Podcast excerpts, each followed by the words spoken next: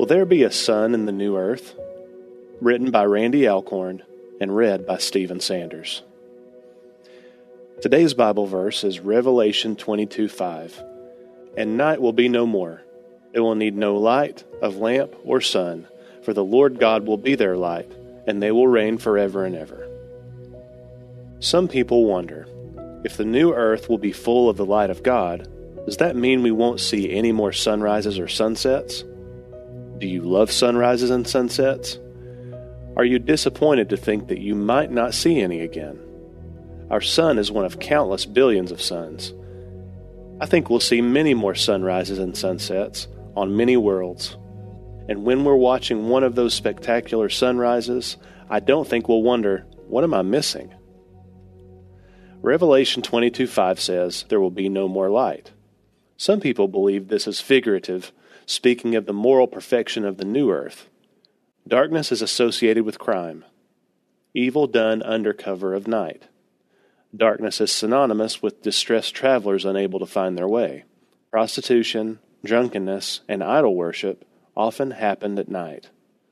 In the modern era of electric lights, it's difficult to understand the utter dread of traveling in the dark and the threat of being locked out of the city gates that would close at night to prevent robbers, bands of marauders, or enemy soldiers from invading a city. To be outside the city at night was to be exceedingly vulnerable. This will no longer be. Yet darkness isn't evil. God created it before the fall. Night is also associated with positive things time with family after a hard day's work, opportunity to talk, rest, have dinner with loved ones, read scripture, and pray. Because God created the first celestial heavens to display his glory, when he makes the new celestial heavens, they will perform this mission even better. That means we'll have to be able to see them. If that requires darkness, as it does now, then darkness we will have, if not on earth, then somewhere from which we can behold God's glory in the new heavens. I'm speculating, but I don't believe these passages demand constant or unvarying brightness, certainly not outside the New Jerusalem. There may be diffused light or twilight without total darkness. Light may be constant in the holy city, but not necessarily in the cities and countries outside the city gates. To view the new heavens, we might travel to the far side of the moon and other places where stargazing is unhindered by light and atmospheric distortion. Imagine the quality of telescopes that redeemed minds will design and build. We may be able to visit innumerable planets from which the wonders of the night sky can be viewed to the praise and glory of God. How will our eyes be able to tolerate the bright light of the New Jerusalem?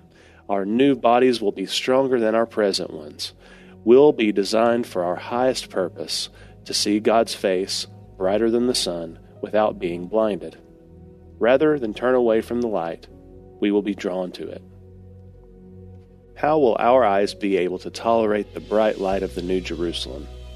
Our new bodies will be stronger than our present ones.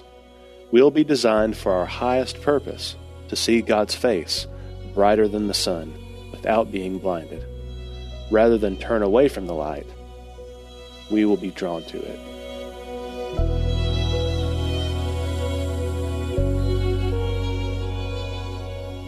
Hey everyone, thanks for listening to Your Daily Bible Verse, a production of the Salem Web Network.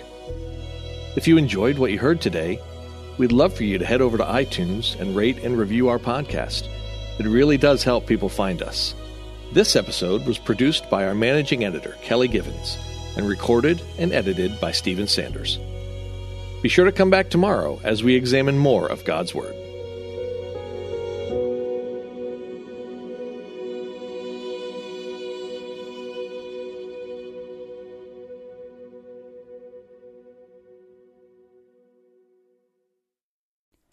Christmas. For most kids, it's the most joyful time of the year. But this Christmas, 1.5 million children will spend the holiday separated from a parent because their mom or dad is behind bars. Prison Fellowship Angel Tree needs churches in our communities to volunteer to bless local children with a gift, the gospel, and a loving message from their parent. I believe this is an incredible opportunity for our listeners to share the love of Jesus this Christmas. Many of Prison Fellowship's partner churches continue ministry to local Angel Tree families after Christmas is over.